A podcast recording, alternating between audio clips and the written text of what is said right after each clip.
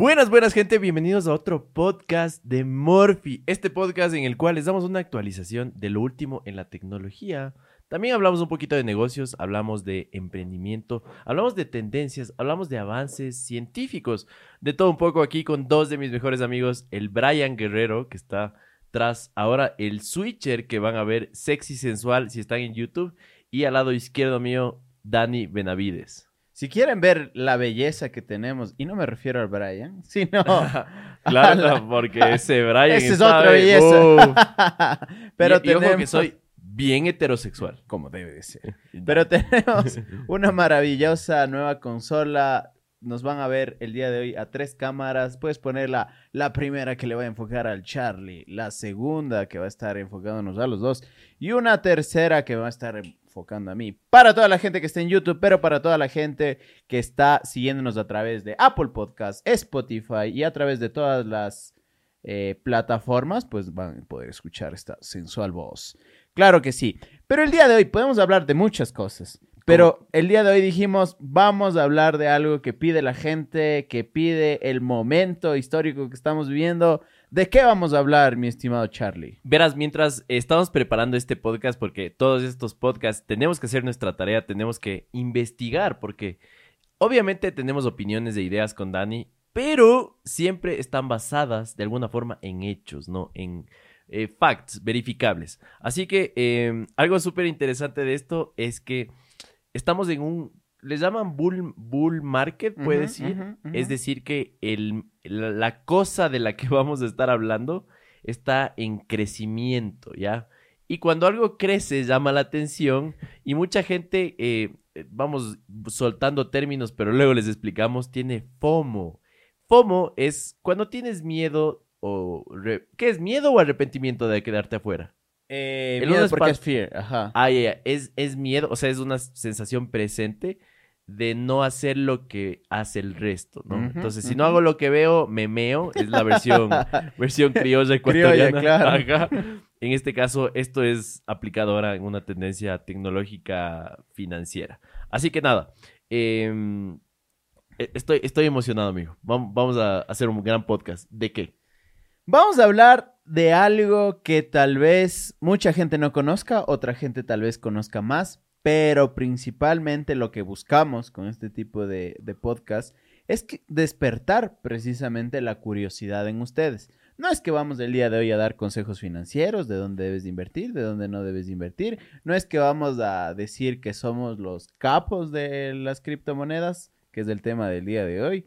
No es que vamos a hacer un curso completo, pero sí vamos a hablar de nuestra experiencia. Llevamos algunos meses, yo creo que jugando más que tradeando. Sí, sí, sí, probando, a ver. Probando, a ver. Metiendo la, la, punta de los dedos del pie, a ver cómo mismo funciona esta vaina, ¿no? Y nadie nos dijo si queremos ser nuestros propios jefes. Yo quiero tener ingresos desde mi celular, no sé vos, ¿verdad? yo también, yo también, ¿sabes? Yo he tenido algunos días y otros he perdido. Así es este mundo de las cripto, amigo. Así es este mundo. No vamos a tener como, no vamos a tener un orden específico, pero vamos a ir soltando data que creemos que va a ser de mucho valor para ustedes. Vamos a empezar hablando de términos generales, después de plataformas que nosotros estamos usando, después de monedas con las que nos ha ido bien, monedas con las cuales nos ha ido mal. Y bueno, vamos a ir soltando par temas, así que les invito a que se puedan quedar eh, con nosotros durante todo el podcast. Pero ustedes saben que este podcast es auspiciado gracias a la mejor tienda de tecnología que ahora no tiene una sola tienda física, Carlos. ¿Tiene cuántas? Más bien les dejamos al final para contarles. Muy bien. Es, es una noticia que nos emociona a nosotros, tal vez a los fans de Morphy muchísimo y a la gente que llega, tal vez no, no les importa mucho, pero es porque no conocen la tienda, tienen que darse una vuelta. Así que nada, amigo, eh, me encantaría empezar un poquito eh, diciendo por qué es importante esto y por qué les debería importar este podcast. Y es porque probablemente hay un antes y después en la historia de cómo funciona el dinero en el mundo y cómo el dinero controla el mundo y cómo esto puede afectarles directamente. Entonces, si empezaron a escuchar este podcast y dicen, ah, le escuché a mi primo, a mi viejo, a mi tío hablar de criptomonedas, ahorita es el momento, porque creo que van a pasar algunos sucesos históricos que la gente, ahí sí te va, te vas a arrepentir de, no haberle entrado. Entonces, nada, amigo, quisiera hacer un, un recuento súper rápido de cómo llegamos al 2021 y, y por qué es importante las cripto, ¿no? Entonces, bueno, no sé si sabían, pero en la antigüedad la gente no utilizaba dinero, utilizaba trueque. Ya, cogían y, y- y hasta ahora en algunos países del Medio Oriente, les cuento una anécdota súper rápida, va una tía a Marruecos y la man se topó con eh, un nativo y le dijo, tengo 50 borregos. ¿Qué dice si es que, ah, le dice a mi abuelo, ¿no? Le doy a usted 50 borregos y usted me da a su hija. ¡No! ¿Qué le parece? Te juro, 2019. Oye, yo lo hubiera pensado.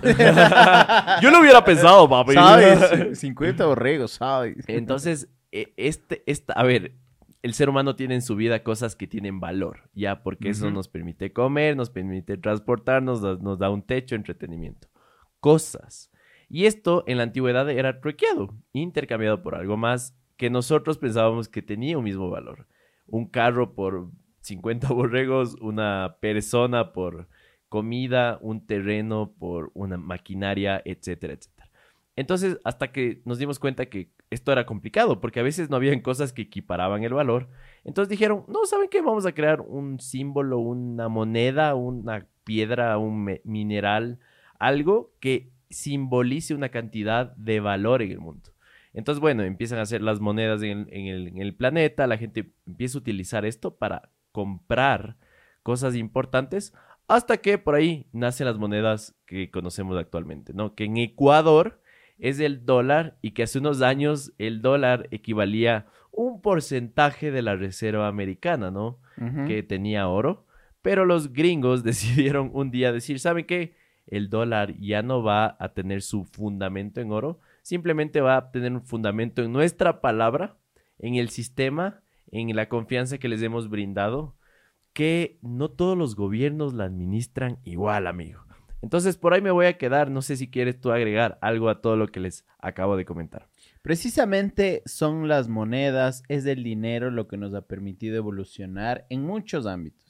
¿Sí? El tema de los negocios, el tema de la adquisición de bienes y servicios, etc, etc. Y yo creo que por qué el día de hoy es importante hablar precisamente y, y hace muchos años, ¿no? ¿no? Ya venimos hablando de criptomonedas, ya se viene la palabra blockchain, ya no es algo tan difícil, ya no es algo tan etéreo. cuco, ajá. Ajá, ya no es algo cuco, sino más bien vamos entendiendo mucho más.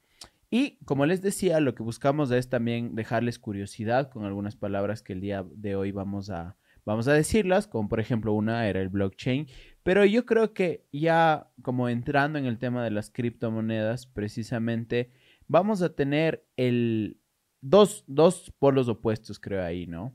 El primero tiene que ver con la tecnología. Todo lo que no comprendemos de tecnología, ahora lo vamos a tener que ir comprendiendo.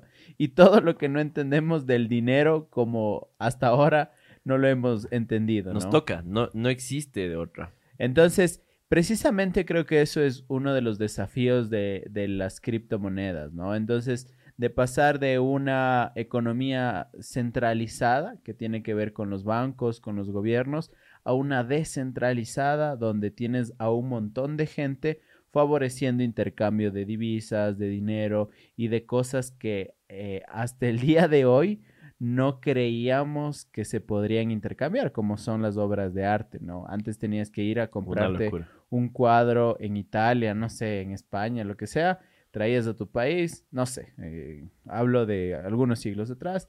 Después tal vez ya tenías más arte, más acceso, pero bueno, no había la facilidad que la tenemos hoy para comprar una obra de arte eh, al otro lado del mundo. Entonces, precisamente viene de la mano de la globalización. Pero bueno, no sé si ahora, ahora que les ponemos el contexto, que son las criptomonedas, lo mejor del dinero, lo mejor de la tecnología, que ya les hemos hablado de, de, de- de algunos términos, no sé si empezamos con el tema de blockchain, por ejemplo, o, Sí, o sí, por dónde te gustaría, te, O sea, te gustaría empezar. Quiero que quede súper claro, eh, porque, a ver, incluso para los expertos de criptomonedas es difícil definirla, porque los seres humanos, por cómo funcionan nuestros sentidos, necesitamos poder absorber la información a través del tacto, de la visión, de nuestro olfato. Entonces hablamos de cosas tangibles, ¿no? Entonces se nos hace un poquito difícil como entender, oye, ¿sabes qué? Tengo en mi billetera virtual, mi billetera digital, mi cripto billetera, tengo tres bitcoins. Oye, ¿y qué es eso? ¿Puedes comprarte una biela? ¿Un terreno? ¿Qué puedes hacer con eso? ¿Dónde está? ¿Quién me dice que eso tiene un valor? Entonces yo sé que se les genera todas estas preguntas. Entonces nada más, a mi tatarabuelo, si tú le decías que es una moneda, el man te iba a decir, ¿sabes qué? Este pedazo de metal. A mi papá era el sucre. Tal vez en su edad un poco más cercana a la actualidad es el dólar. Pero si tú le preguntas a un niño, el man ya sabe que es una criptomoneda. Ah, no, con la cripto. O tal vez no una criptomoneda, pero sí una moneda en un videojuego. Tal cual, tal cual. Es como que, ah, no, pero en, yo qué sé. Eh, Fortnite, los pavos. No, los pavos. Sí, pavos de Fortnite. de hecho, si es que le das dólares al man a escoger entre dólares y pavos, el man, ¿qué te va a coger? Claro, entiende más los pavos, ¿no? Exacto. Valora más los pavos. Claro, man te va a decir, no, los pavos, mijo. y la mamá le va a quedar viendo como, ¿es en serio?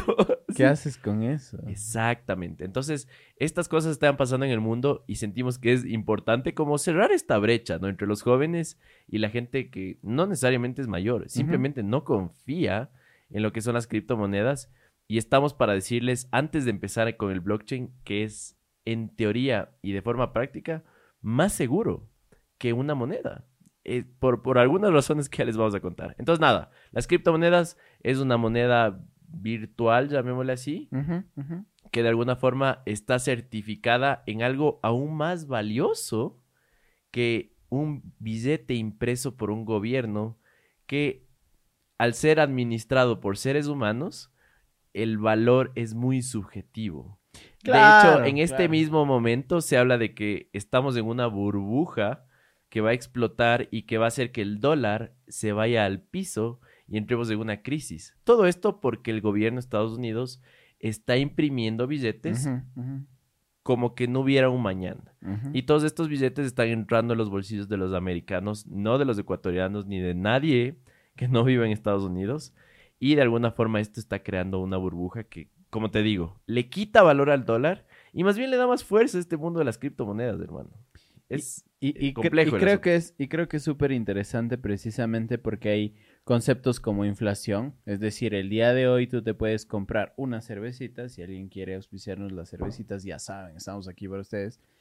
Pero claro, el día de hoy te compras una cervecita con un dólar. De hecho, la anterior, eh, eh, no sé si la anterior semana o alguno de estos días, ya estoy medio confundido hablamos de los panes, ¿no? Cuando el pan te costaba 5 centavos y claro, ibas a la tienda y te comprabas un pancito por 5 centavos. Ahora, con esos mismos 5 centavos, no te compras ni una migaja, ¿no? Tal vez en algún lugar encuentras, claro. pero te, te alcanza para un chicle, ¿no? Entonces, precisamente este fenómeno se llama inflación, ¿no? Es decir, ya no puedes comprar con esa misma cantidad de dinero un artículo, un bien, un servicio, porque todo ha subido, ¿no? Entonces subió el precio de los huevos, subió el precio de la harina, etc. A ese fenómeno precisamente se llama inflación, este fenómeno inflacionario, pues le debemos muchas de las crisis que nosotros hemos tenido como país. Entonces, claro, y creo que es para una realidad para toda Latinoamérica, ¿no? Nosotros ya en este momento no podemos devaluar nuestra moneda porque no es nuestra, como ya lo dijo Carlos, es una moneda extranjera. Precisamente eso es lo que, lo que no busca el, el eh, perdón, eh. las criptomonedas, porque ya no estarían o ya no serían dueñas de un solo gobierno, de un solo estado, de un solo banco, por ejemplo, sino más bien ya sería un tema de todos, porque es un tema más bien de descentralización. Y yo creo que ahí viene uno de los golazos y precisamente es lo, cómo nace esta idea, ¿no? De descentralización a través de un paper en el, por ahí el año 2008. Así que eso, no sé si, no sé si nos vamos adentrando, queremos como ya topar algunos términos por ahí. Completamente, de hecho me gustaría jugar como medio al policía malo y bueno y ir comparando qué es un dólar versus una criptomoneda en todos sus aspectos, en, en todos sus colores y perspectivas, porque la gente tiene, tiene que entender esto, o sea, van a pasar cinco años, amigo y la gente que escuchó este podcast va a decir, qué bacán. O sea, escuché un podcast que en serio me sirvió tanto que eh, simplemente debía haberlo compartido con más gente. Entonces, nada, descentralizado. ¿Por qué el dólar no es, no es descentralizado y las cripto eh, sí? Yo hablo del dólar y tú por qué es descentralizado. el dólar está impreso por un gobierno, es decir, tiene que administrarlo un gobierno. Y como les decía, la administración de este gobierno no es la mejor. Los manes pueden farrearse el dinero de un país, pueden regalarle a su familia y uno nunca va a saber. Entonces esto quiero que entiendan que afecta a todos los dólares, ¿ya? Es centralizado, nosotros no tenemos el control, ¿ya? ¿Qué pasa con las criptomonedas? Precisamente al ser descentralizadas, no pertenecen a una sola persona, sino más bien a un cúmulo de personas que así uno de ellos ya no esté en esta red, va a poder seguir funcionando. Entonces, obviamente ya no depende solo de un gobierno, ya no depende solo de una persona que accione o no, que tope o no el botón, que haga que suba o baje el precio, sino más bien de un cúmulo de personas y siempre obviamente esto va a favorecer a que no tengas que depender de, pocos, ¿no? E, es, como la idea la que nace precisamente esta, esta idea de por qué tener una criptomoneda, precisamente por qué tener un sistema que nos permita descentralizar y quitarle este, eh, este gran poder que tienen los bancos. Nosotros como país, por ejemplo, creo que la mayoría de las personas que estén escuchando eh, este podcast va a entender, por ejemplo, el feriado del 99 y por qué gracias a ese feriado, o más bien con motivo de ese feriado, nosotros tuvimos que cambiar de moneda. Tuvimos que dejar el sucre para pasar al dólar. Precisamente porque se tomó una decisión en un gobierno. No es que tomamos ah, los, los, 12 millones de ecuatorianos que tenemos en ese tiempo estábamos. No, es que todos cogimos una consulta popular y dijimos, ¿saben qué? El día de mañana vamos a hacer dólar. No, vino, vino un grupo de no sé, de iluminados que dijeron, miren, esta es la mejor decisión del país y un presidente dijo, bueno, tengo que tomar la decisión, está en mis manos, voy a hacerlo. ¿Me, entiendes? Entonces, teníamos la opción y esta decisión la tomaron 3, 4, 5, 20 personas versus un universo de, e, personas que podían tomar la decisión. Entonces, precisamente cuando hablamos de descentralización, pensemos en el 99, un, tema de descentralización hubiera sido que todos los 12 millones de ecuatorianos, los que hayamos ido en ese tiempo, hubiéramos tomado una decisión porque estaba en manos de todos, versus algo que sí es centralizado, como los bancos o como el gobierno de turno. Así que una de las ventajas creo que es esa, ¿no? El tema de descentralización. Claro, entonces por ahí la gente eh, conservadora va a decir, no, es que un dólar es un dólar. Un dólar me permite comprarme dos aguas, eh, un energizante, una fundita de pan, tiene un valor en el mundo real, ¿ya? Pero eso le enseñaron a la gente. Eso desde que nacieron, ¿sabes que el dólar vale eso? Pero ¿qué está pasando en Venezuela? Como para complementar lo que tú dices. Para que tengan una idea, hay videos virales en YouTube de gente que se va a comprar una biela con una maleta llena de dinero. El otro día vi en, en una autopista cómo se volcó un camión y el camión era lleno de dinero. Y la gente pasaba al lado, los billetes se les pegaba en la jeta con el viento y la gente no cogía los billetes. Era algo triste. Imagínate que dicen que los billetes en Venezuela son mucho más caros a hacer que lo que realmente valen. Es una estupidez. Entonces, otra vez, ahí tenemos un tema inflacionario precisamente, ¿no? El tema de que antes podías comprar con ese mismo montón de billetes una casa. comprar una casa. Ahora no te alcanza para el pan. Exacto, exactamente, pero porque como es administrado por seres humanos, las malas decisiones pueden incurrir en que esto ya no valga nada. Entonces quiero que quede súper claro que por más que el dólar sea una moneda importante, eh, de hecho los expertos hablan de que cualquier rato puede pasarle esto también. Así de simple. Claro, imagínate, Venezuela hace, hace cuántos años, solo porque has citado el ejemplo, pero hay otros como Grecia, por ejemplo, podemos citar otros ejemplos, tal vez por el tema de la zona, que mejor el tema de Venezuela, eh, tienen procesos de hiperinflación. No sé si te acuerdas en las clases de macroeconomía, cuando nos decían, claro, hay inflación, deflación, etc. Y hay fenómenos de hiperinflación, pero como que un, ejemplo así, vean esto, pasa en una guerra. Era una singularidad o como un agujero negro, así. Como... que nunca vas a ver. Exacto. tres horitas después. Tenemos Tenemos eso y acá. Está pasando en. Sí, sabes que está vendiendo mucha gente de un país, no es por, por esto. es literalmente por la inflación. Malas decisiones de un gobierno que hacen que la moneda valga Claro, y precisamente no es. A ver, fue decisión del, del, pueblo precisamente poder poner una persona que pueda dirigir los designios del país, pero no, no está todos los días eh, en tus manos el decidir cómo va, va, a ser el futuro de este país, ¿no? Entonces, por eso también un llamado a poder ejercer un, de, eh, un derecho que es el voto también de una forma eh, analizada, consensuada, etc, etc. Pero bueno, sigamos con este tema. Un dólar puede ser centralizado, ya lo vimos en ejemplos, un, por poner, no sé, un dólar puede ser una, no, bueno, Bitcoin, ya pongamos el Bitcoin o una criptomoneda es descentralizada, ¿ya? Ahora, ¿qué otra cosa quisieras como comparar? Eh, un tema, siempre que uno transacciona hay costos no solo ocultos, sino bastante públicos. Es decir, yo si ahorita le quiero hacer una transferencia al Dani y Dani tiene su cuenta bancaria en otro banco, a mí me están cobrando una comisión. que los bancos obviamente se meten ese dinero.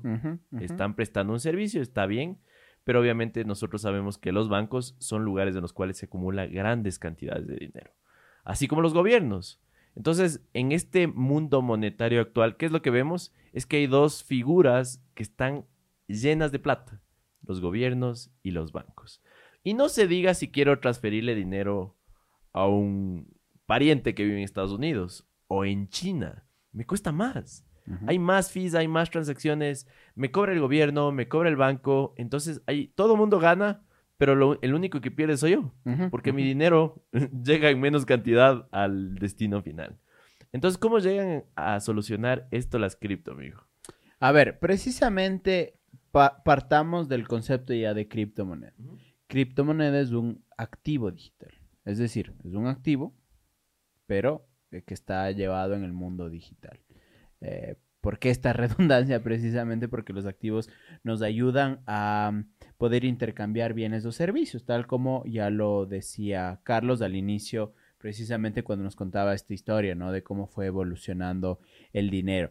Y otra de las cosas que también menciona Carlos que es sumamente importante, precisamente de quienes aseguran que estos activos se van a transferir. Es decir, el día de mañana, Carlos me hace una transferencia de, no sé, 5 o 10 dólares y el banco me certifica a mí, como otra persona, que en efecto él tenía ese dinero, ese activo, y que ahora ese activo pasa a mi poder.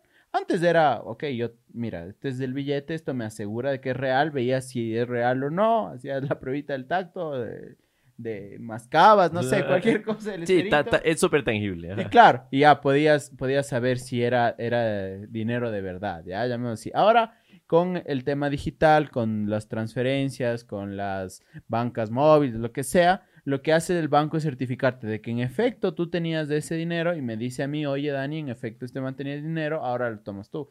Pero precisamente estas transacciones no es que el banco te dice, allá, chévere, yo lo hago porque soy el chévere, el bacán, sino más bien tienen unos fees, tienen unos costos que oscilan de banco a banco. Ustedes van a cualquier cajero acá ahora en Ecuador o van a cualquier cajero en cualquier parte del mundo y les pide imprimir, por ejemplo, un certificado. que es un papelito chiquito. No, no, todos los cajeros. mismos dos mensajes finales de los cajeros. Desea imprimir su ticket, cuesta 35 centavos. Desea aceptar esta, este retiro en un cajero que no es de su, de su banco, 50 centavos. Eso en Ecuador, en otros países dicen que es más, en otros menos. Entonces por ahí va la parte media como, como tenaz. Y precisamente otro, perdón, solo con esto, con esto termino. Uno de los temas que tocabas, que es sumamente importante, es precisamente los fees que te van cobrando cuando tú quieres trasladar dinero para, creo, todos los latinoamericanos, va a ser un tema de todos los días. Tenemos en toda la región gente que ha migrado a otros países y que ha tenido que o mandar dinero o recibir dinero. Y ya es de todos conocido que cuando uno manda dinero, tiene que prepararse para pagarle una comisión al banco. A pesar de que tú estás mandando tu dinero, tienes que pagar una comisión. Y precisamente por un tema de seguridad. Porque claro, lo, que los bancos hacen es decir, vea, si tiene esa plata el joven en Ecuador, me acaba de depositar a mí, oiga, banco de allá, deposítele a la persona. Entonces, eso genera muchos fees. Lo que no pasa, por ejemplo, con las criptomonedas. Porque lo que hacen las criptomonedas precisamente es favorecer, de que ya te pase el dinero en dos, tres segundos, cinco segundos. Utilizando, utilizando la, la palabra que el Dani ya ha mencionado un par de veces, que se llama blockchain. Ahora, que quede súper claro, chicos para que el banco N del Ecuador pueda hacer una transacción, tiene que contratar programadores, tiene que contratar gente que sepa de seguridad cibernética, tiene que contratar servidores a Google, a Amazon, empresas que todo el mundo conoce. Y cada banco tiene que hacer lo mismo. Tiene que contratar a super empresas que se encargan, que se dedican a dar seguridad, a dar soporte. Y cogen las criptomonedas y vienen a democratizar descentralizar este proceso. Y cogen con un concepto que el Dani va a ahondar un poquito más, pero me encanta y esto es una de las partes que, que a mí en lo personal, amigo, hizo que me enamore de las criptomonedas. Pero le dijeron al Dani, le dijeron al, al Brian, loco, si quieres puedes prestarnos tu compu y de la transacción, en vez de pagarle un banco, ¿por qué no te damos un poquito de dinero a ti, una comisión, por prestar tu compu para ocupar su, CPU, sus piezas, o sea, su, ahora es su tarjeta de video específicamente. Em, capacidad de procesar información. Su capacidad de procesar para que tú ganes y eso permita que se haga la transacción. Entonces, eso me encanta porque imagínate, estamos creando, em, mejor dicho, ya está creada una blockchain, una cadena de bloques. Entonces, no sé si puedes contarnos un poquito más de este tema, Dani. A ver, imaginémonos que es una base de datos. Una base de datos es un montón de registros, ¿ya? Que tienen un tipo de información. Ahora, estas bases de datos por lo general se deben guardar en un espacio físico. Entonces, digamos, para volver a, las relaciones, ¿no? En, en, en otros tiempos, nosotros teníamos carpetas para almacenar los documentos. Entonces estas carpetas debían estar en dónde? En repisas, en anaqueles, después en bodegas, etc, etc. Después cuando nos migramos al mundo digital y hablamos de las bases de datos ya digitales, teníamos que usar unos servidores físicos. Pero estos servidores físicos obviamente teníamos que buscar asimismo un espacio, después se fueron reduciendo de a poco, reduciendo de a poco, pero siempre necesitábamos tener, por ejemplo, la confianza de que Google va a tener en sus servidores, en estos grandes anaqueles de información, nuestra información. Que, sigue siendo un problema, porque es una empresa, ¿entiendes? Es una empresa que le puede caer un ataque terrorista, un maremoto, le puede inundar los servidores. Los manes pueden un día coger y decir, ¿sabes qué? Tu plata ahora cuesta dinero almacenarla acá. Y un sinfín de problemas, porque está centralizado, le pertenece a un grupo de personas. Entonces, esa parte es la que, eh, le, para mí, le da el valor que tiene las criptomonedas. Tal cual, porque te pongo un ejemplo. El día de mañana se quema una biblioteca, una de las bibliotecas más importantes de este país, que es la Aurelio Espinosa Polit, por ejemplo, se quema, ¿ya? Se destruye gran parte de la historia del Ecuador porque solo teníamos en un lugar. Pero imagínate que todo el archivo histórico de la Biblioteca Aurelio Espinosa Polit le repartamos a 12 millones de ecuatorianos. Vea, usted tenga un pedacito, tenga una hojita, tenga una carpetita. Claro, es como que eh, cogieron y encontraron 12 libros de todos los autores. Y en vez de dejarlas en la biblioteca, dijeron, ¿saben qué? Eh, literalmente puede incendiarse la biblioteca y vamos a repartir las ediciones originales, las copias, en todo el mundo, para que no pase esto. Me encanta el ejemplo. Tal cual. Entonces, precisamente eso es lo que eh, se denomina blockchain ahora, ya para introducir el concepto. Una base de datos, pero descentralizada. Es decir, no está en un solo lugar, sino puede estar en China, en Ecuador, en Tailandia, porque opera precisamente gracias a las personas que se integran en ese blockchain. Entonces, en, esta, en esta base de datos, en esta red de equipos. Es, es o sea, es dinero del pueblo, almacenado por el pueblo, procesado por el pueblo y para el pueblo. Ya, entonces eh, me encanta verlo también. Muchos, muchos expertos hablan de que es como un registro contable, pero tecnológico.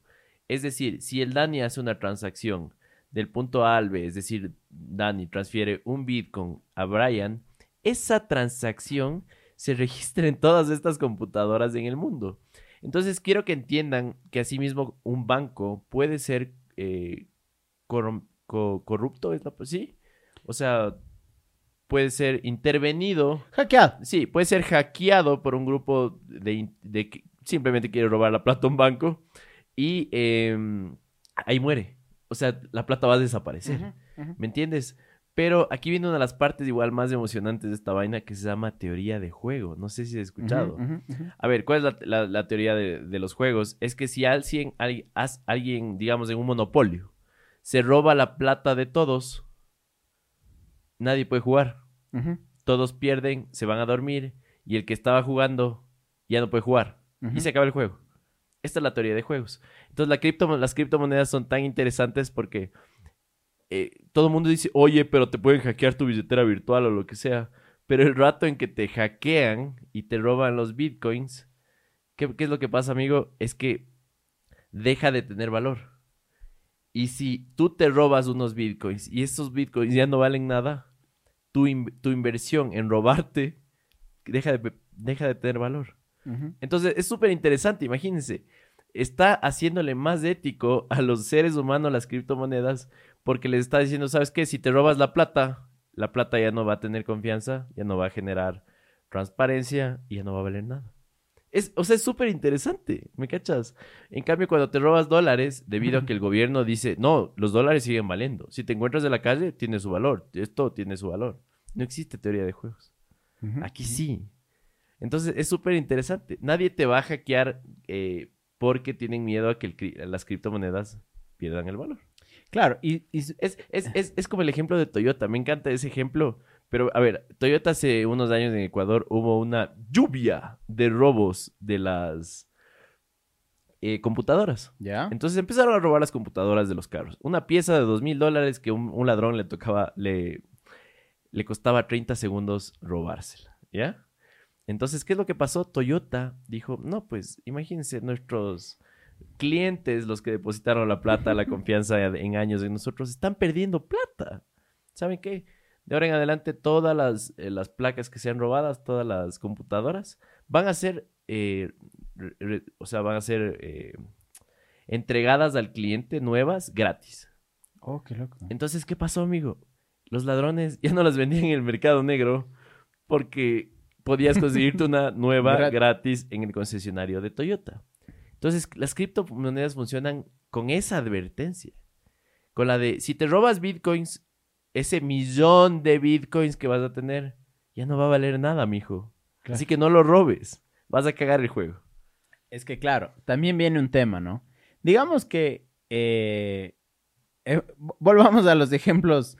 los ejemplos bien aterrizados. Ya digamos que el Carlos el día de mañana eh, retrocede en el tiempo cuando era el Carlitos de 12 años y le ponían como el tesorero del curso. si venía un man mala gente y te robaba vos todos los, todos los ahorros de todos tus compañeritos, se jodía. Iban en contra tuyo. Y vos decías, bueno, ya, ya se acabó. O sea, ya, ¿qué, ¿qué puedo hacer? ¿Qué puedo hacer? No es lo mismo que, que le roben a los 20 compañeritos que tenía en la escuela Carlos, ¿no? Entonces, si está repartido entre todos, es más difícil que venga alguien y te robe a todos. Entonces, porque uno no sabes dónde estás, no sabes cuánto dinero tiene cuál, a quién robo primero, qué hago. Entonces, sí, sí causa una cierta, no, de hecho es una seguridad mayor para todos los, eh, los que tienen su dinero digital, ¿ya? Porque actualmente, como, como tú lo decías, y hay muchos casos de gente que ha desaparecido su dinero y no pueden rastrear. ¿Cómo cómo carajos desapareció su dinero si estaba en la cuenta, porque al final es un activo digital, ¿no? O sea, un, activo ahí.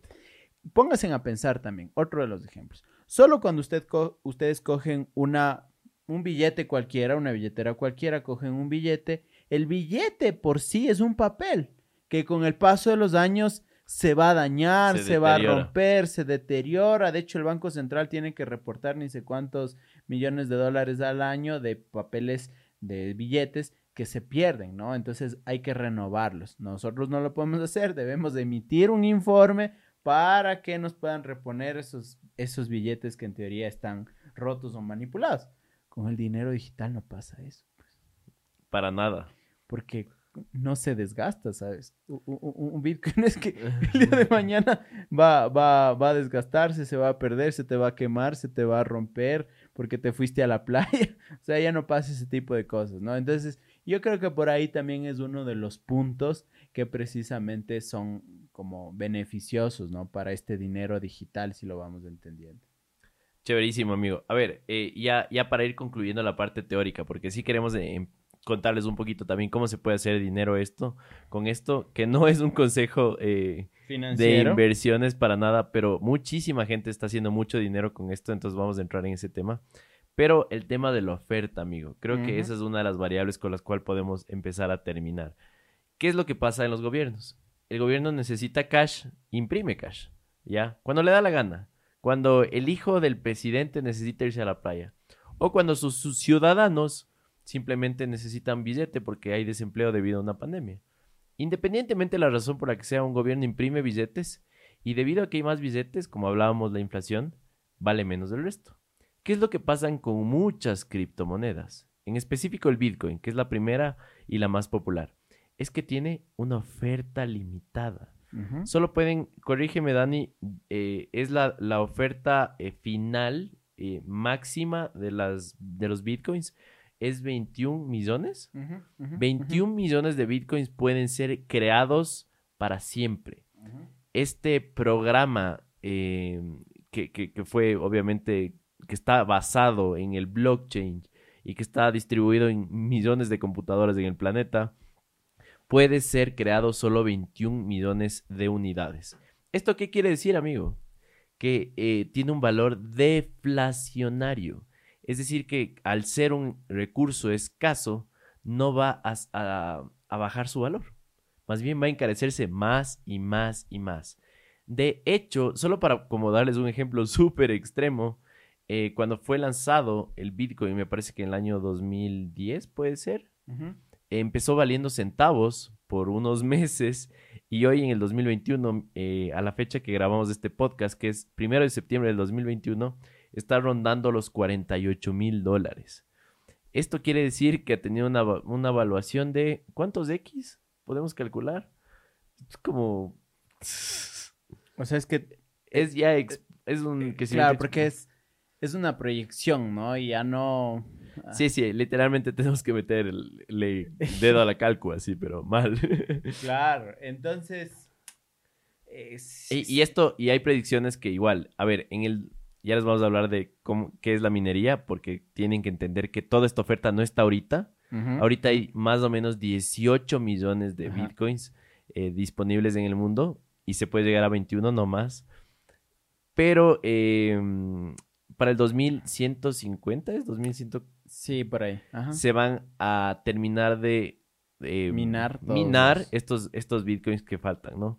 Entonces, nada, si ahorita vale 47, en el pasado valió 10 centavos, muchos expertos hablan que en 5 años máximo llega a 100. Bueno, de hecho, mucho antes, hay gente que dice este año, quién sabe. Pero va a llegar a un millón de dólares si todo sigue la proyección que ha ido dando.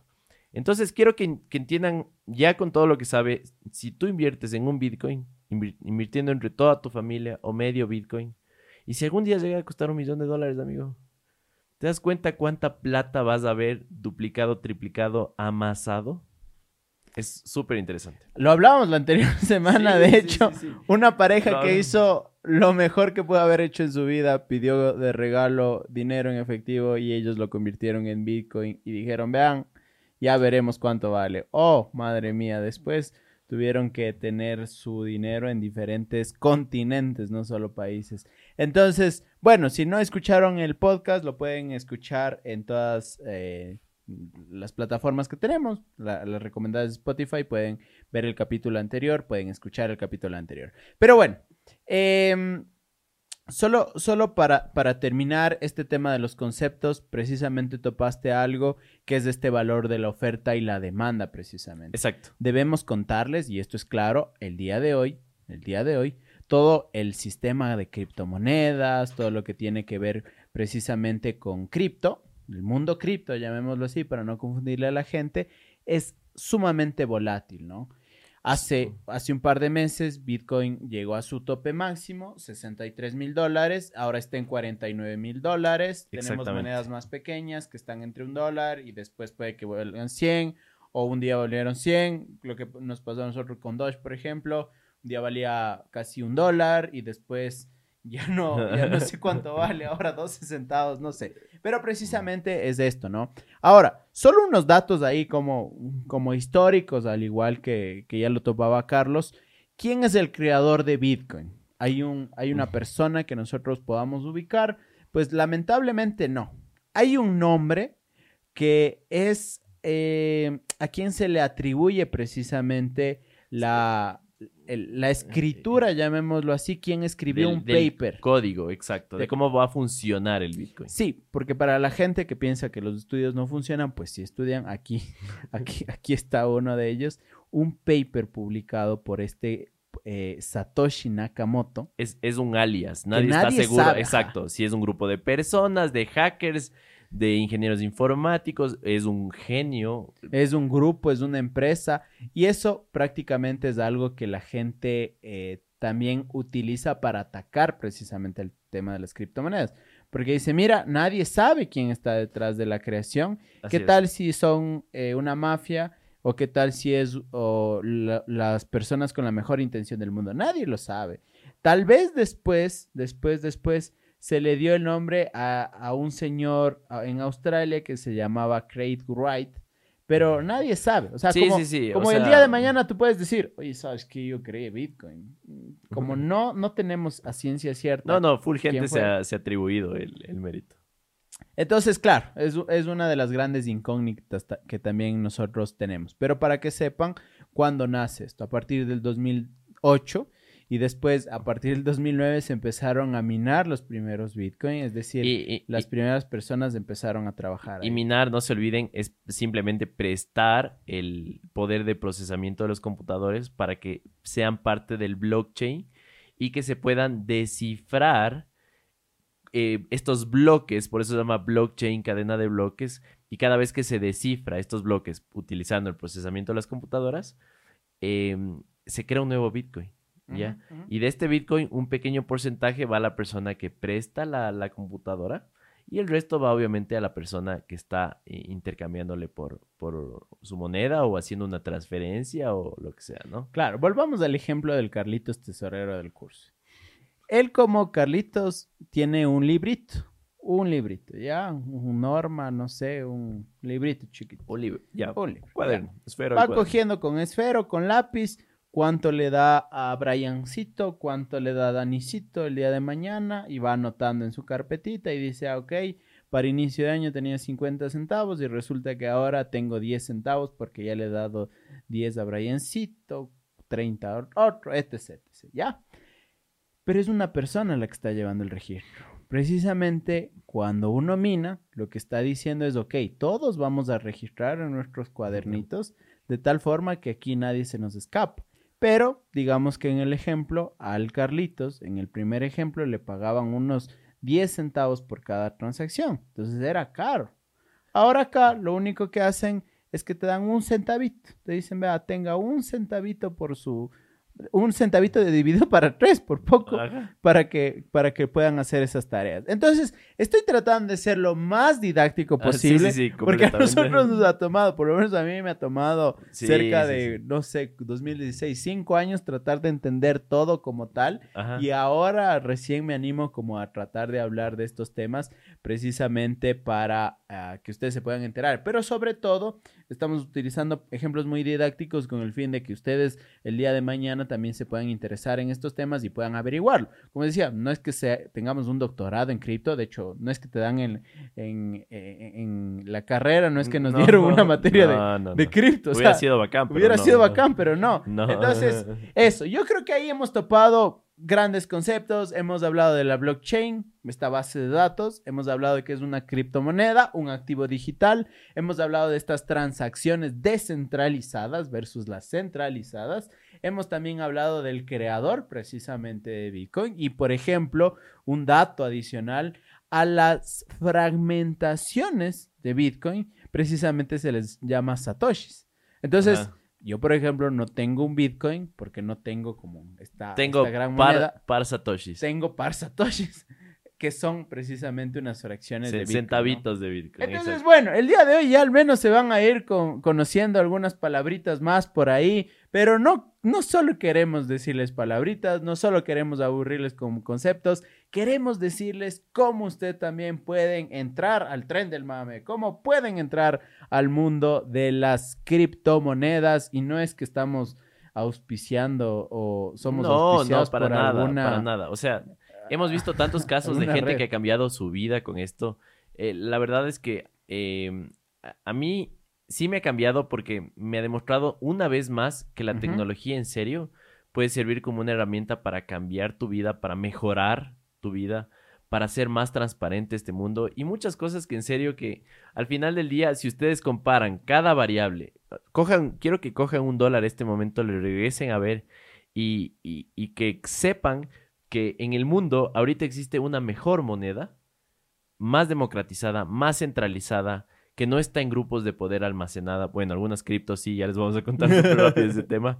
Pero nada, empezó el, eh, empezó el tren del mame con el Bitcoin, pasaron algunos años y más gente empezó a mejorar este código. Empezó a decir, bueno, la, la segunda, amigo, una de las que somos fans, porque obviamente les vamos a contar cuáles son nuestras inversiones exactas en las criptomonedas, cuánto hemos ganado y cómo ustedes pueden utilizar esa información para ver si es que se animan a invertir, que no, no, es consejo de inversión. Entonces, nada, pasan los años y empieza, eh, no me acuerdo el creador, pero un chico ruso con un grupo de desarrolladores eh, y crean Ethereum, ¿ya? Ethereum llega al mundo como una criptomoneda con todos los encantos de, la, de Bitcoin, pero que hace el proceso de minería mucho más eficiente en este caso y lo va a hacer mucho más con las últimas actualizaciones, pero eh, tiene una característica que es, es apasionante. Contratos inteligentes, amigos. Verán, ¿qué, qué es un contrato inteligente? Súper rápido. Pero si uno compra un terreno, si uno compra una casa, uno tiene que acercarse a un lugar tiene que irse a una notaría, tiene que contratar a un abogado para que le redacte un contrato. Este abogado tiene que pedir firmas a la, notaría, tiene que citarse con otro ser humano para que firmen los, unos documentos a la misma hora. Y luego de que haces todo esto, amigo, tú puedes ir donde alguien y decirle, ¿sabes qué? Yo soy dueño de esa, esa casa y la gente no te va a creer. Porque por poco y tienes que llevar el contrato a todo lado. Y la gente te va a decir, ese contrato está falsificado. Ya, los contratos inteligentes llegan a que tú, Dani, Brian o la persona que nos esté viendo tenga la capacidad de comprar, adquirir cosas en el mundo real o virtual en segundos y certificar de una forma más rápida y segura de que el Dani es dueño o le pertenecen ciertas cosas en el planeta. Entonces me encanta. Esos contratos inteligentes tienen tantas, tantas eh, aplicaciones que se pueden hacer en el mundo que la gente lo que está haciendo es invertir en una moneda que está sirviendo como la base para ser un poquito dueñas de este sistema que se, que se está implementando en el mundo, ¿no? Entonces igual, ahorita solo estamos arañando la superficie de lo que se puede hacer, pero créanme que la gente está súper entusiasmada en el mundo. Y precisamente porque es importante que Carlos haya tocado el tema de la segunda... Mm, Vamos a ponerle monedas ya para no seguir confundiendo a la gente. La segunda moneda más importante y aquí ahí viene donde quiero hacer la diferencia. Ya les decía el Charlie, volvamos al ejemplo de la escuelita de los niños que estaban ahí eh, repartiéndose con el Carlitos su tesorito, sus monedas por ahí, sus centavitos. Es como que todos vengan al siguiente curso, al curso de al lado, y nos digan, miren, ah, ok, ustedes están haciendo transacciones. No es lo mismo que solo el Carlitos diga, ok, ustedes están intercambiando bienes y servicios, a que venga un montón de niños y digan, ah, sí, ustedes están haciendo. Es más rápido, pero eso en un ejemplo ya llevado al mundo digital, precisamente es lo que busca TIR. Certificar que todas estas cosas que se están haciendo, se estén haciendo bien, y se encuentren en un parámetro legal. Porque, ojo, Bitcoin sí es una reserva de dinero, es decir, sí es como eh, eh, le llaman el oro digital. El oro digital, tal cual, pero Ethereum precisamente es la red en la cual se va a permitir mover todo este dinero, porque obviamente, ok, ya tienes el oro, pero ¿cómo haces para moverlo de un lado al otro? ¿Cómo le das un valor ¿Cómo real le das un valor en el mundo? ¿Y cómo haces que ese valor pueda ser intercambiado con otros productos, con otros servicios? ¿Y cómo certificas la originalidad precisamente de eh, algún producto, algún servicio, ¿no? Entonces, digamos que es una segunda fase. Si tendríamos que hacer una pirámide, eh, al principio está Bitcoin como la madre, el padre de todo, y después tenemos Ethereum, porque es una segunda Que es, moneda. es del hijo que ya viene la es la versión 2.0, Tal ¿no? cual, porque no solo se necesita dinero, como, como ya lo vimos en el- la evolución es de nuestro es un mundo, dinero útil. tal cual. No solo necesitas oro, o sea, nosotros ya nos dimos cuenta como, como humanos que no, no solo necesitamos oro, necesitamos las monedas, ok, está bien para hacer transacciones, pero también necesitábamos unas redes para que esto se pueda intercambiar, llámense bancos, etc, etc. Pero precisamente estos son unos bancos 2.0, unas redes 2.0, 3.0, que lo que van a hacer es facilitar estas transacciones. Entonces, aquí viene otro nombre interesantísimo, precisamente que es eh, mi amigo Buterin Vitali. Vitali. Vitali, que, que anda Vitali viajando por el mundo, ¿no? Pregonando el-. Eh, entonces, claro, hay un grupo de creadores, pero él con 17 años y empieza a hablar de Bitcoin. Cuando tiene 21, ya empieza a hablar de, de- de qué es lo que, se, que hace falta para que Bitcoin alcance su máximo esplendor.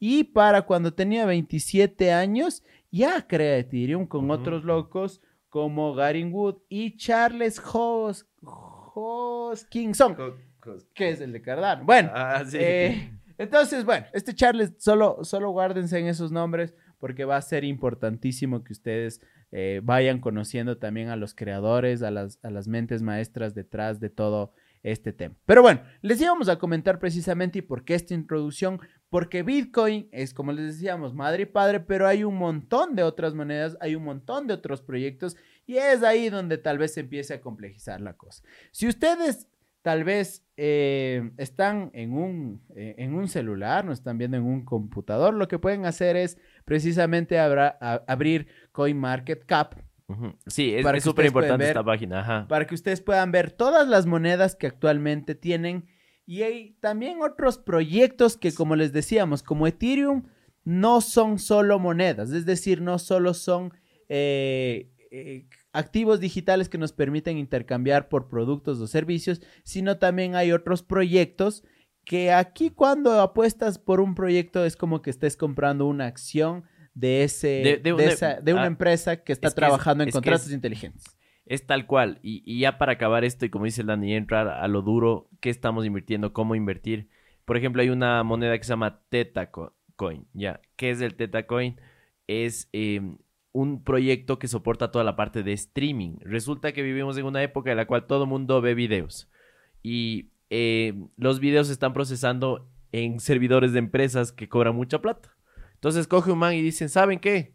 Si tú compras un centavo de esta moneda, vas a ser dueño de un servidor y vas a ayudar a la industria del gaming, del contenido, de los streamers, para que todas estas personas puedan eh, eh, streamear su contenido. Entonces, ¿qué es lo que pasa? Mucha gente cree en este proyecto, todos invierten y la moneda empieza a subir de valor, porque hay menos oferta. La gente cada vez acapara más esta moneda.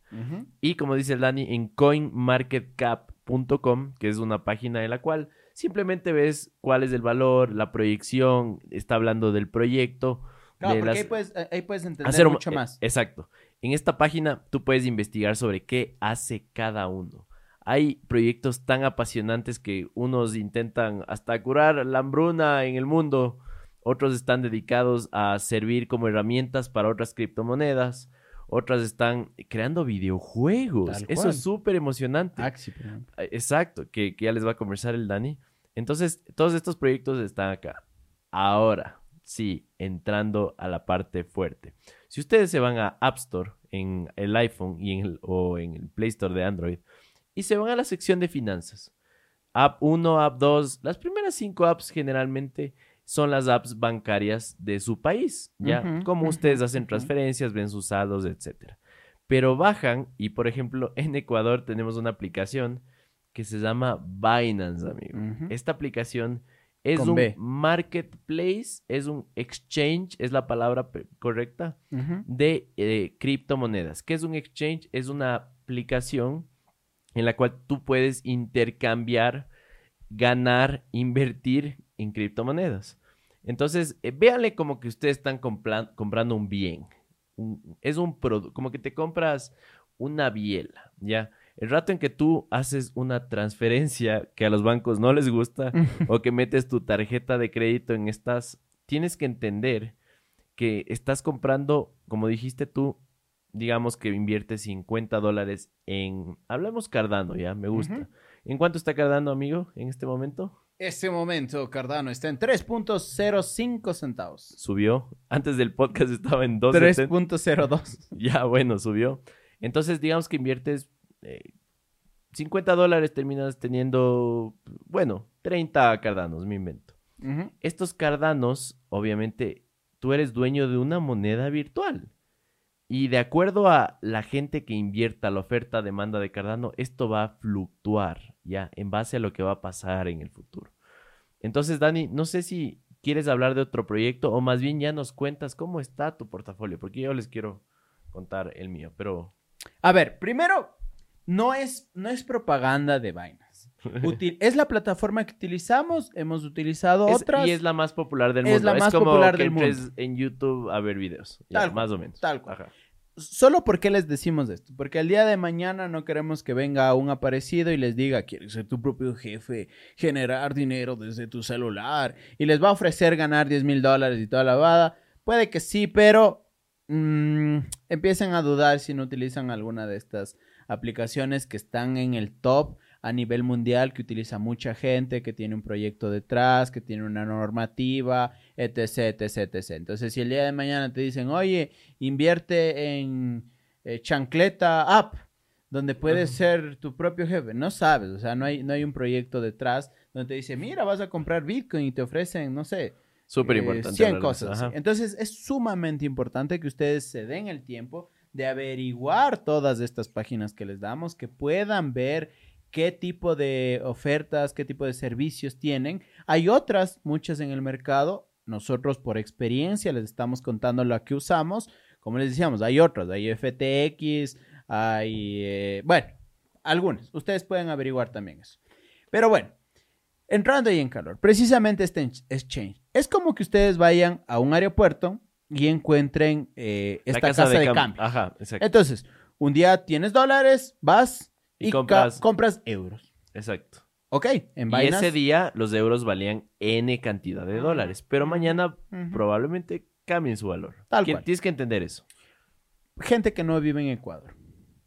Colombia, por ejemplo, Perú, lo que hace es, nosotros mismos hace, eh, desde el 99 no lo hacemos, pero antes lo que hacíamos es nuestro dinero convertirlo a dólares y nos quedábamos con los dólares porque era la moneda fuerte. Lo mismo Porque hacen este rato el los sucre colombianos. se devaluaba. Tal cual. Entonces, lo mismo pasa acá. Pero acuérdense que hace algunos minutos yo les hablaba de la volatilidad.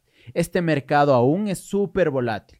Es- no es como la de las acciones, que es un mercado más o menos regulado. Sabes que hay una acción que vale 200 dólares y el día de mañana puede que te cueste unos 150 o Sí. unos 250 y hay como unos márgenes. De- de- Acá un día te puede valer un centavo, al siguiente día te puede valer mil dólares y después otra vez te puede valer tres centavos. Sí, y es, y es temporal, ¿no? Ciertas épocas en el año, las criptomonedas en general tienen una tendencia a subir su valor, luego estancarse, luego a bajar de golpe por muchos acontecimientos en el mundo. Entonces, eh, por, por ejemplo, me, hablamos en el podcast anterior, Messi sacó un día su NFT. tal cual. Entonces, ¿qué pasó con la moneda en la cual estaba el NFT? Probablemente, no sé si Messi haya influido, pero sí hay ciertos artículos que se liberan en el mundo de criptomonedas, ciertas actualizaciones que le generan valor, muchísimo valor. Entonces, súper interesante lo que dice el Dani. Sig- sigamos con el ejemplo. Entonces, estás en esta casa de cambio y otra vez, por eso les decía que pueden tomar esta página para la gente que nos está viendo en YouTube va a poder ver precisamente una imagen de cómo está el mercado ahora. El mercado está todo verde porque estamos con una buena fase. eh, estamos en un mercado optimista, llamémoslo así. Pero hay otros días que se pinta de rojo. ¿Ya? Entonces tú aquí puedes ver en qué moneda te conviene invertir según el proyecto, si eres un inversor a largo plazo, si eres a corto, a mediano plazo, etc. Entonces, em, lo que nosotros hacemos antes de comprar, Carlos y yo, es que averiguamos bien de qué se trata el proyecto. Porque así como hay proyectos súper serios como un Bitcoin, como un Ethereum, como un Cardano, hay también las meme coins, ¿no? O sea, también hay otras que no tienen nada, sino más bien es de este FOMO que ya les hablaba Carlos, que todo el mundo quiere comprar y todo el mundo quiere ganar dinero fácil y por eso se mete a invertir, ¿no? Entonces, hay estos tipos de, monedas. Las meme coin, ustedes igual lo pueden googlear y hay otros proyectos más serios que igual les pueden ir guardando en su mente. Entonces, hemos hablado de las plataformas, hemos hablado de los tipos de, los tipos de monedas, de los tipos de contrato, de, otras cosas que se pueden hablar y se pueden encontrar precisamente en estos exchanges como Binance. Pero vamos a lo que hemos prometido. Nosotros, ¿en qué hemos invertido, mi estimado Charlie? Yo te voy a compartir el día de hoy mi portafolio. El día de hoy, eh, ¿qué fecha vamos? Denme un segundo. 2 eh, de septiembre. Para 2 de septiembre les voy a comentar que no es que, no es que tengamos miles de millones de dólares invertidos, pero mi 38.8% de mi cartera está en Bitcoin, el 18.4% está en Ethereum, el 14.7% está en Cardano, el 6% está en USDT, que es la moneda con la cual tú accedes para poder comprar eh, las diferentes monedas. Y tengo 5.9% en, en Axie Infinity y entre otras monedas tengo el 16.1%. Si quieren más información de las monedas con las que estoy invirtiendo, escríbanme a través de arroba sin canjes.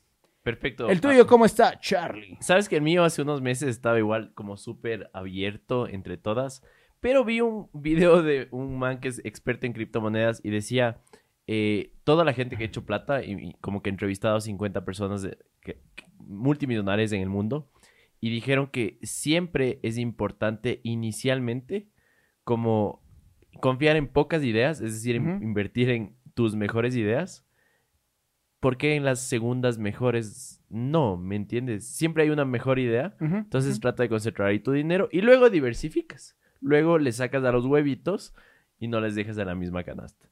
Entonces, bueno, aprendí en este caso y lo que tengo es, eh, yo sí les voy a decir con dinero porque no es mucho, la verdad, seguimos testeando y les cuento que he invertido 200 dólares en Ethereum y se ha revalorizado la, la, moneda y he ganado 62 dólares. Ahora tengo 262. En Cardano es donde más he ganado.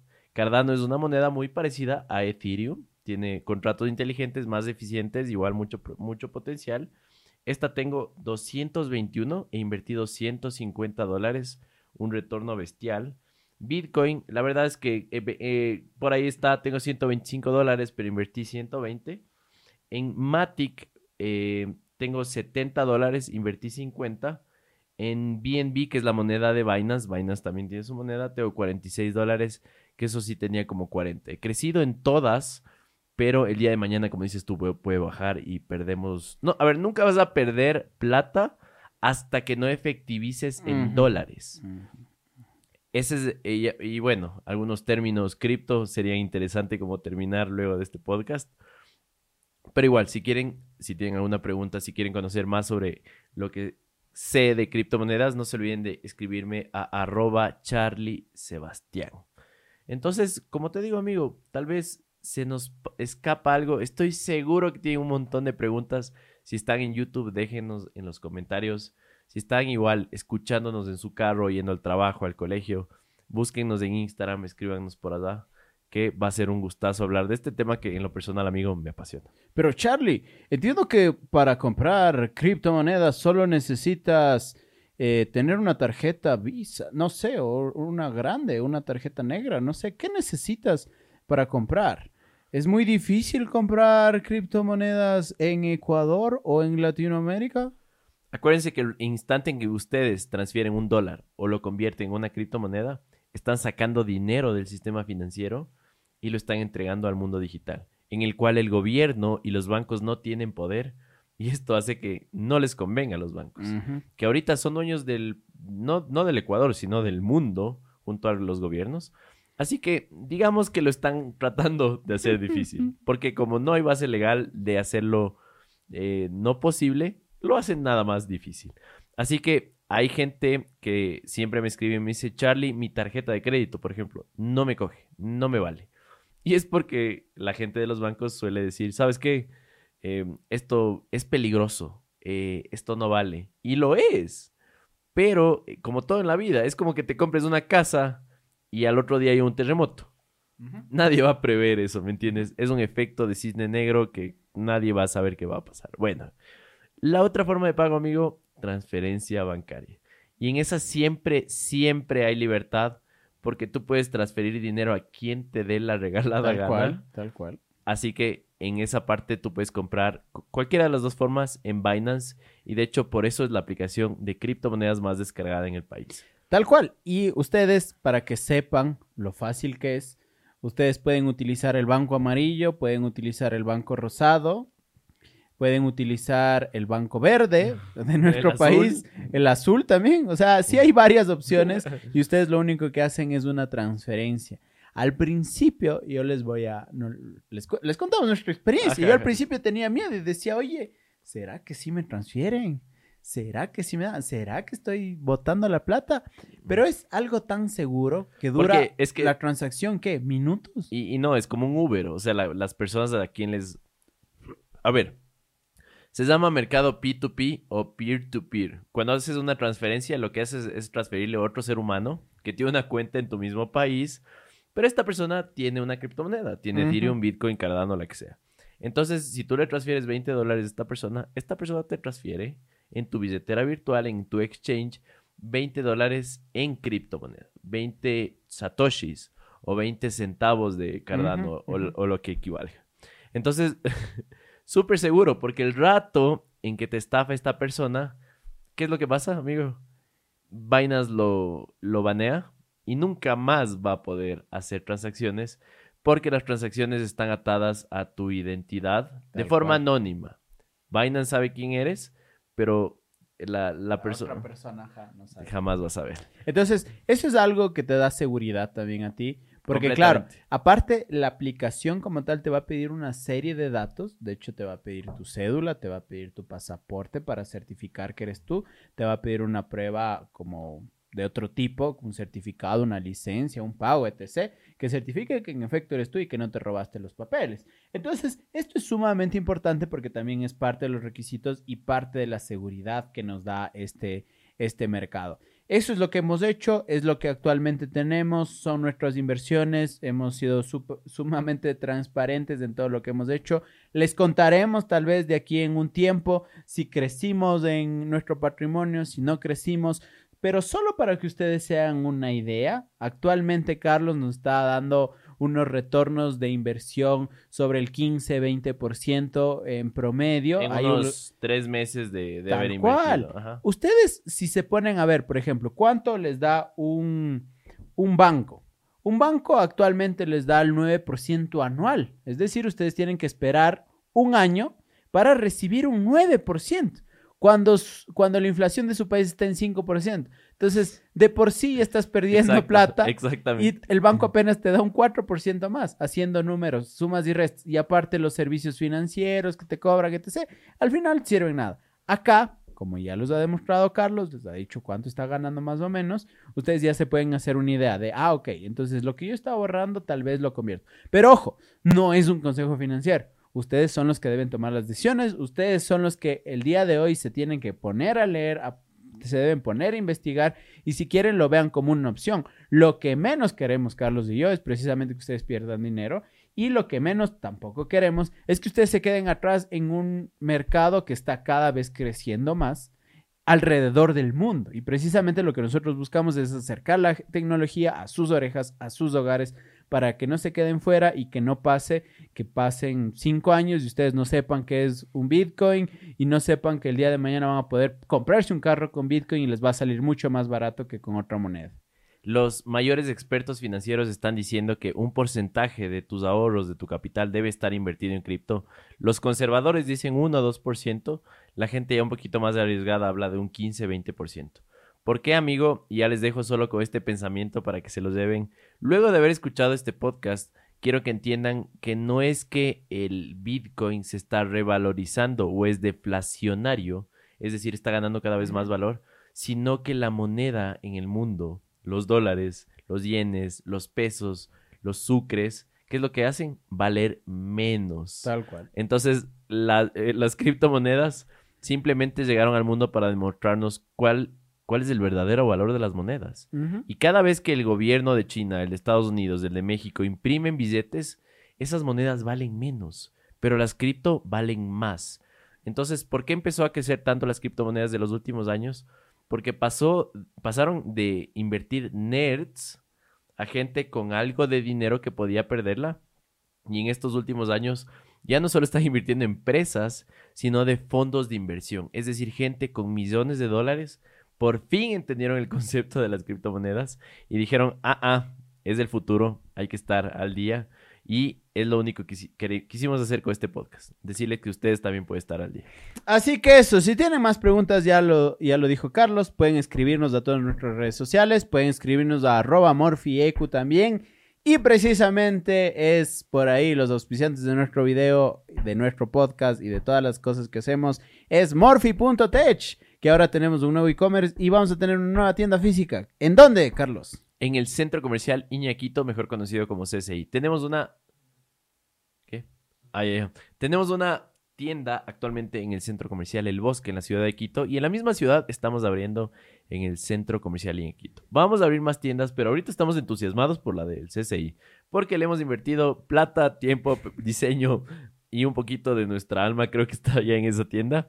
Y como dijo el Dani, también estamos con nuevo e-commerce que le llamamos Morphy 3.0, porque ha sido nuestro tercer intento por mejorar la experiencia de comprar tecnología en el país. Así que nada, amigo, ha sido un gustazo acompañarte en esta noche. El, el gusto es mío también. Veamos si ustedes quieren que hablemos de algún otro tema, quieren un segundo volumen de criptomonedas, de qué nos faltó hablar, pónganlo en los comentarios, coméntenos cuáles, dejen su buen like también y esperamos vernos en una próxima ocasión, escucharnos ahí en sus orejitas. Así que nos vemos en un próximo podcast, nos escuchamos. Gracias Brian, gracias Charlie, chao chao. Show.